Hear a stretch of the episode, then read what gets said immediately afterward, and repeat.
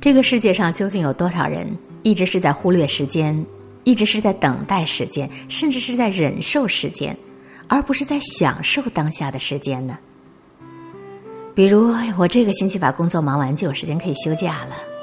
啊，再过段时间辛苦一下，我挣的钱就可以好好犒劳自己了。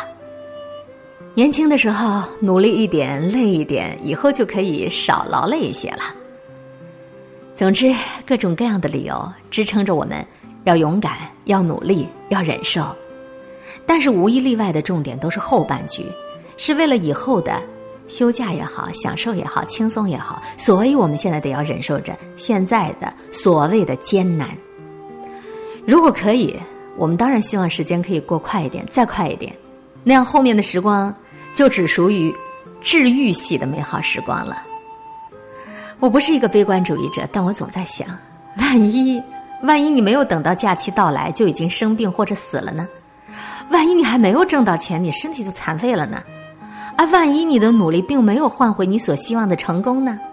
那万一你以后的日子过得比现在还要悲惨呢？这可恶的万一一旦出现，总让我们觉得惶惶不安。死亡就变成了眨眼的事儿，意外就变成了随时可能发生的状况。我好像真的有点害怕了。这种害怕不是所谓的敬畏生命的怕，是一种等待和忍耐的怕。那种克制自己，然后不断的暗示、强化、去等、去忍，害怕这样的生活，所以去逃避问题，不想面对这种恐惧。但是当逃避已经不能解决问题，反而增加了更多无谓的烦恼的时候，我们就要开始学会去面对，学会直面和忍。周国平先生坦言，人生有许多时光都是在等待当中度过的，有千百种等待。等有了千百种滋味儿，等的滋味儿最是一言难尽。我不喜欢一切形式的等，无论所等的是好事儿还是坏事儿，还是好坏都不太清楚的事儿，等着，等着总是无可奈何的。你等的时候，你一颗心悬着，这滋味不好受。人生唯一有把握不会落空的那种等，就是必然到来的死。但是人们都似乎忘了这一点，而在等着别的什么，甚至死到临头仍然执迷不悟。我对这种情形感到悲哀，又感到满意。等，它是一个命题，各种各样的等，让我们疲倦而又无可奈何。我们总是在等，等烦恼啊，等困惑呀，却不明白为什么我们要这样等着。怎么样才能够让等在当下的时光里变得有意义？逐渐的成长体会之后，我们应该明白，生命的过程它就是一个等待的过程。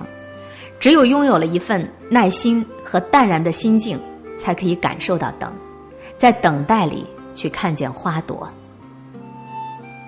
作家史铁生曾经有一段这样的话：当时四肢健全的时候，可以随地奔跑的时候，抱怨周围的环境如何如何的糟糕；突然瘫痪了，坐在了轮椅上。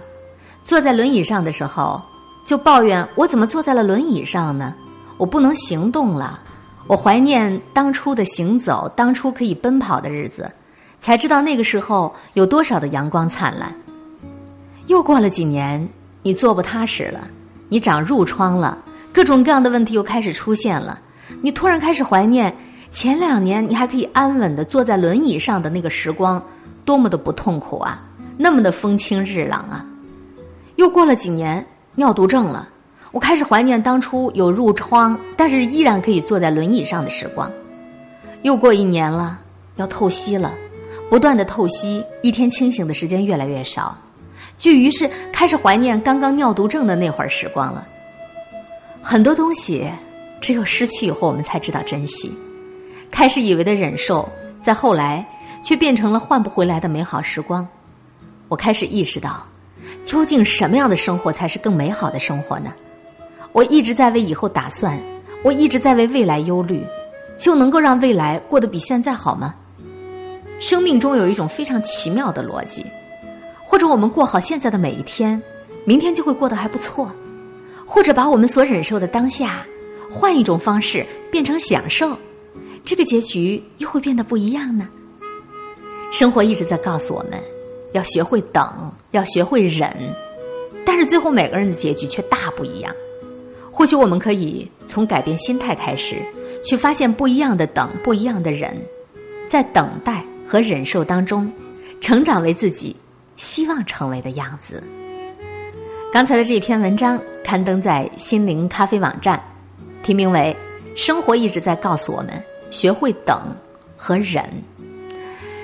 在你等待的时候，在你忍耐的时候，你同时还得要学会享受，否则你生命中的每一天真的是白活了。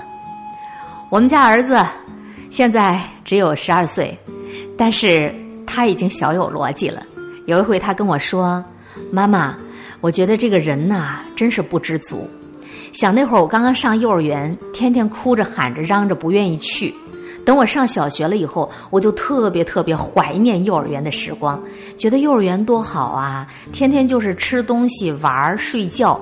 我竟然那个时候还在幼儿园大哭大闹的喊妈妈，真是不划算。然后在小学的时候呢，怀念幼儿园；等现在自己上了初中要住校了，哎呀，又特别怀念上小学的时光。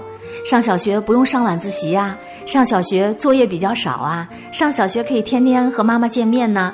但是上了初中寄宿了，哎，不能够天天回家了，还要上晚自习了，衣服都得要自己洗了。于是现在又好怀念，好怀念小学的时光呢。后来他自己反省，可能我现在也要好好珍惜我上初中的这个日子，没准等我到了高中，我就会特别特别怀念初中的幸福时光。此一时彼一时，人们总是在回忆，人们总是在幻想未来，殊不知。你在甜蜜回忆的时候，你在畅想未来的时候，你忽略掉的就是你美好的当下。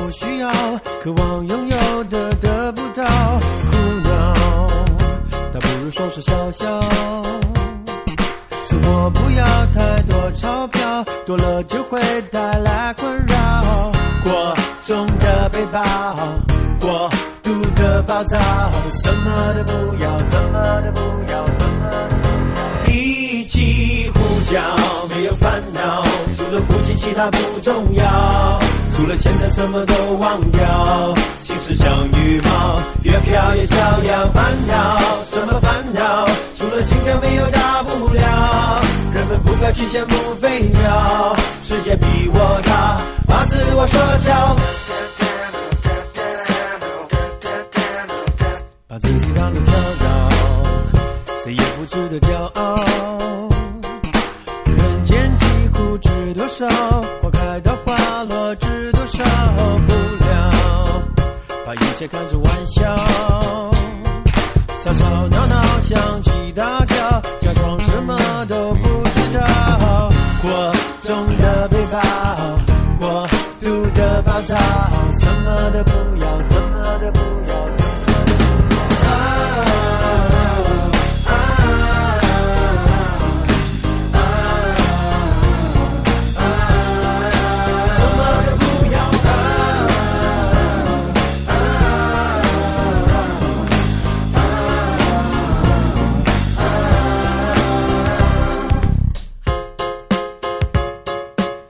和谁比较？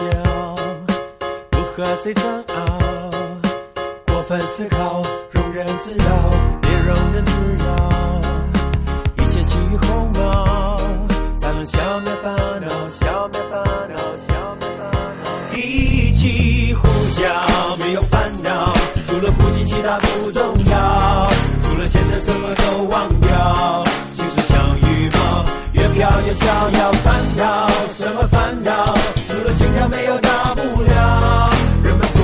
目飞鸟世界比我大把自我缩小烦恼什么烦恼除了情感没有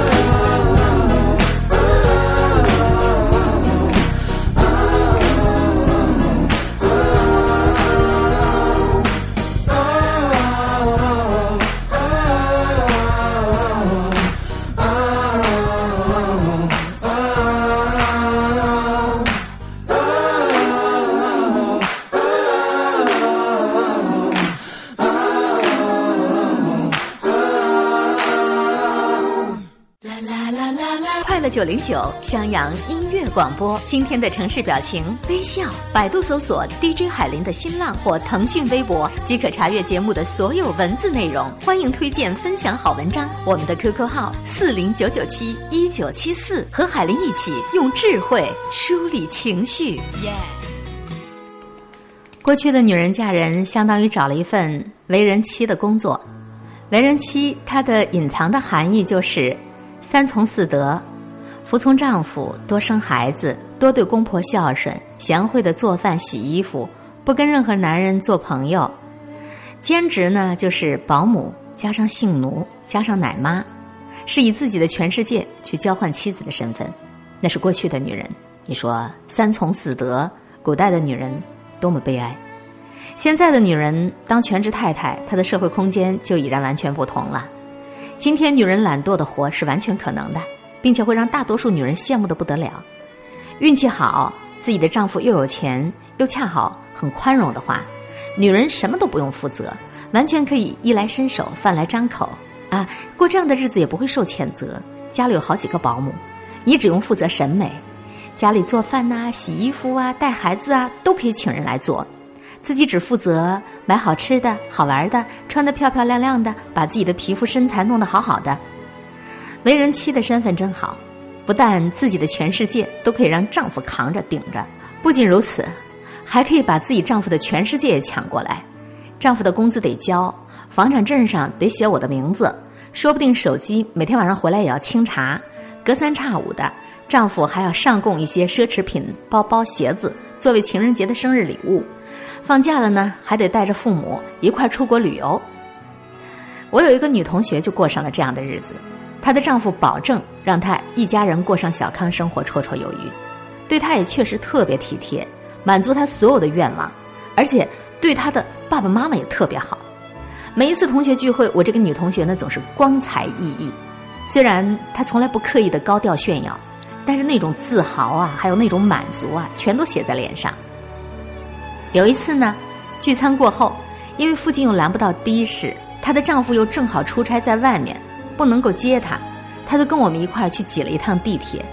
其实那个时候地铁已经过了高峰期，只是算人一般多吧，不太多。他一进地铁就表现出来自己要吐，列车里的那股人味儿把他给吓到了。他的反应那么大，令我们好意外啊。后来全程他都用香水洒在围巾上。一路捂着脸坐的地铁回家。还有一次呢，跟他一起去买东西，我们去一个传统小吃店买糕点。由于问了两遍价格，服务员呢就有一点斜眉瞪眼、粗声粗气。刚跟你说了嘛，九块八。我正准备去掏钱，我那女同学立马就摆出了要大干一场的姿态。哎哎哎哎，我说你这人，你这人什么态什么服务态度？你去去去，把你们经理给我叫过来，姐今儿要给你们上一课。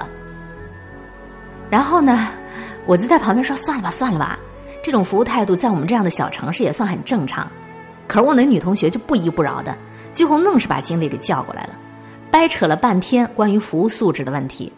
事后她跟我说：“最受不了这些女孩子服务态度不好，一看就不专业，看了就让人生气。”对了，我跟你说啊，我最近好像特别容易为这些小事儿生气，虽然生气完了之后，我自己也挺后悔。但我当时真的就是控制不住呢。另外有一次，我跟他一块儿回忆起年轻时代看的偶像剧，说到《东京爱情故事》里，丸治和丽香一起在雪地里泡温泉，他就说以后一定要去一趟日本，在露天的雪地里泡温泉。那一天他三十岁生日，忽然想起，哎呀，我这孩子都有了，都快要老了，自己小时候的梦想还没实现呢。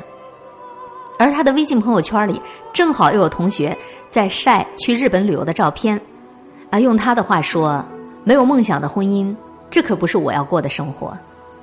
她就跟我说，我丈夫也不是不好，就是有时候不理解我，反正呢，不像是当初谈恋爱的时候什么都照顾我。这结婚了就是不一样啊。据说从那天过后。她跟丈夫哭诉了自己对当时的人生不满意，一切都以丈夫反省自己照顾不周，并且承诺一次冬季日本游，以这个来为结束。到那年万家灯火，春节我匆忙在人群中登上回家的飞机的时候，看到他在朋友圈晒出了图文，终于在日本泡到了丸治和丽香的雪地露天温泉了，从此我的青春无悔了。在另一个空间里，我还记得我刚大学毕业那会儿，家里给我安排了一个事业单位，因为可以一眼就看到未来几十年的生活，我就不肯去。全家人都出来劝我，妈妈用眼泪，爸爸用怒吼，我当时承受特大的压力，我甚至逃出了家，寄住在一个阿姨家。在工作还没落实的时候，有一天我一个女同学失恋了，打电话就给我，要我一起出来聊聊天儿。那个女同学经常来的，刚落实了公务员的工作，我那阿姨也认识。离开家门的时候，我阿姨就叹息了一声：“你自个儿的工作都没找到，你还关心别人家失恋了？别人至少是公务员，公务员还愁谈不到男朋友啊？你呢，什么都没有。你先关心关心你自己吧。”同样是那位借住的时候的房东阿姨，我找工作的档口曾好心的跟我促膝谈心。她说：“阿姨跟你说呀，你看我是单位的工程师，但我离婚了，我一个人生活。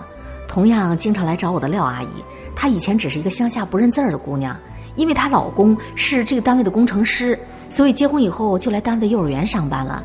到现在，你看人两口子和和美美的，她老公的退休工资、返聘的工资全都交给她，儿子也大学毕业了，她每周去两美容院都能去两次，每天下午还去跳交谊舞，她生活多好啊！你看她没知识没文化的过得多幸福啊！你再看看我，比她文化水平高，退休工资也高，职称也高，啥都有。却是孤家寡寡人的，所以我跟你说啊，女人呐，还是干得好不如嫁得好。当时我听了我那阿姨的话，心里虽然敲小鼓，但一时没有办法反驳这么强大的事实，这么强大的事实说明的道理。毕竟对那位幼儿园阿姨来讲，她的人生华丽转身，真的是从她嫁一个男人开始的呀。有时候吧，你的身边真的是弥漫着各种事实在向你证明，为人生。找一艘华丽而安全的船吧，你搭上去，你的梦想，你的生活，一切就都有了支撑。有时候我就在想象，能够这样也真的太好了，那也是命里的福报。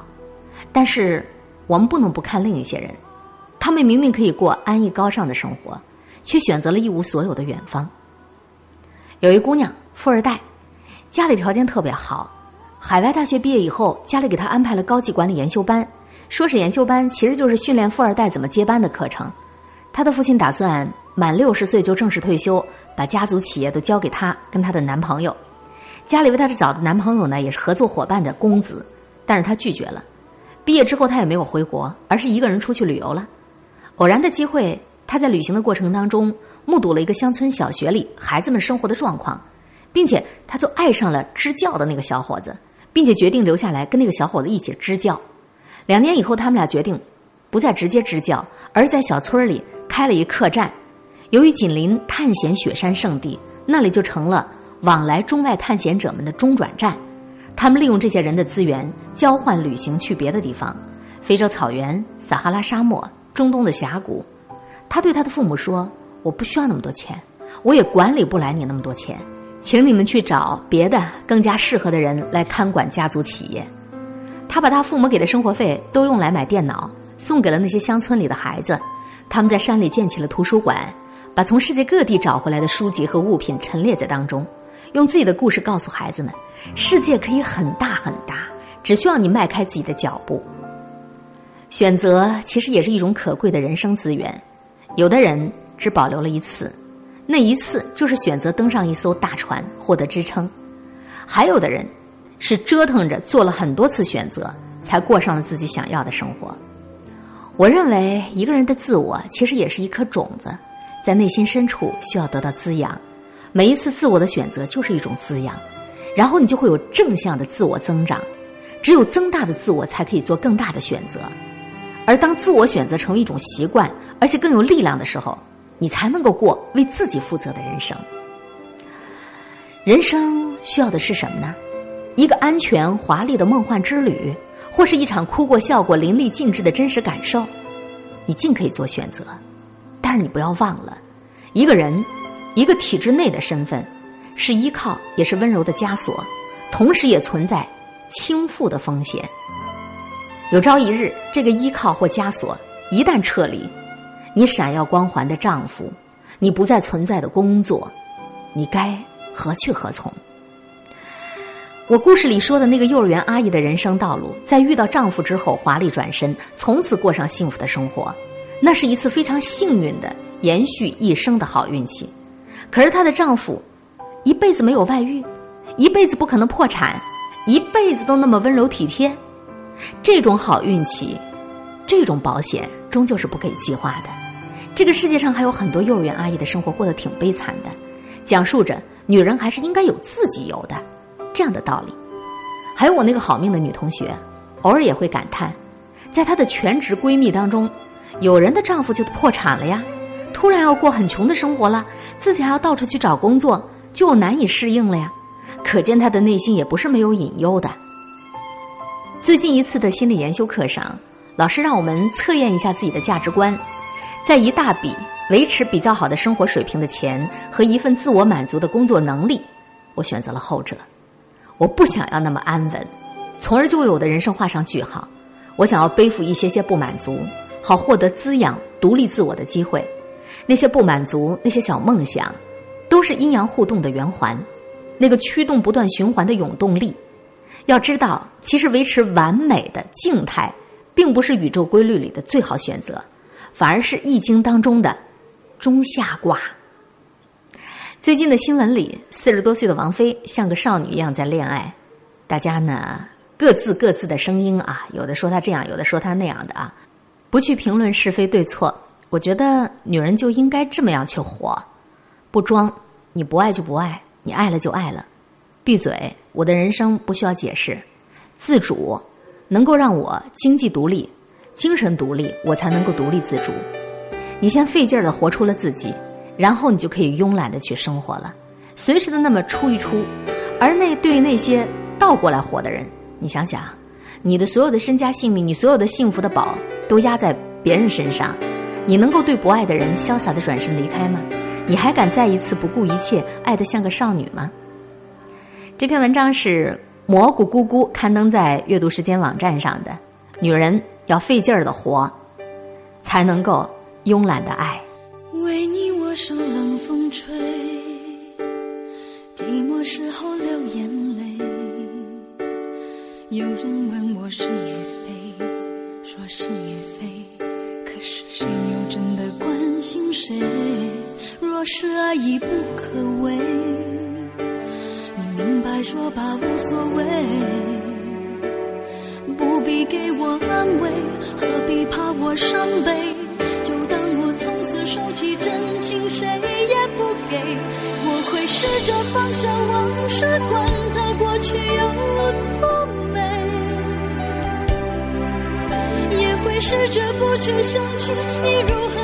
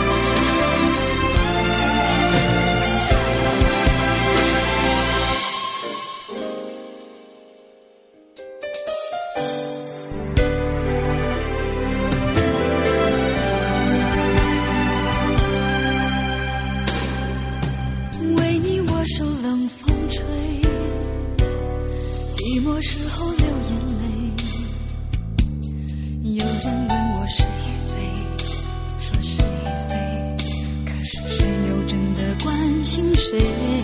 若是爱已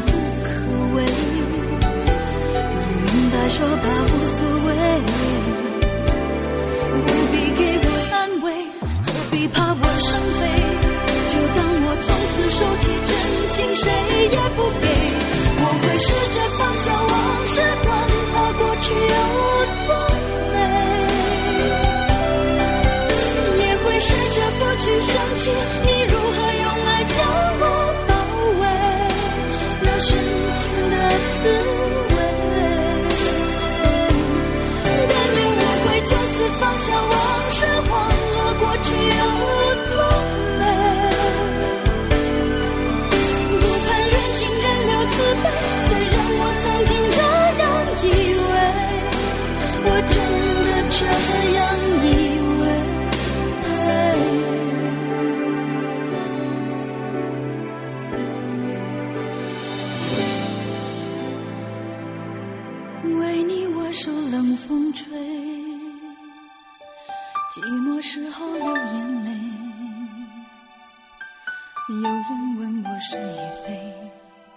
是与非，可是谁又真的关心谁？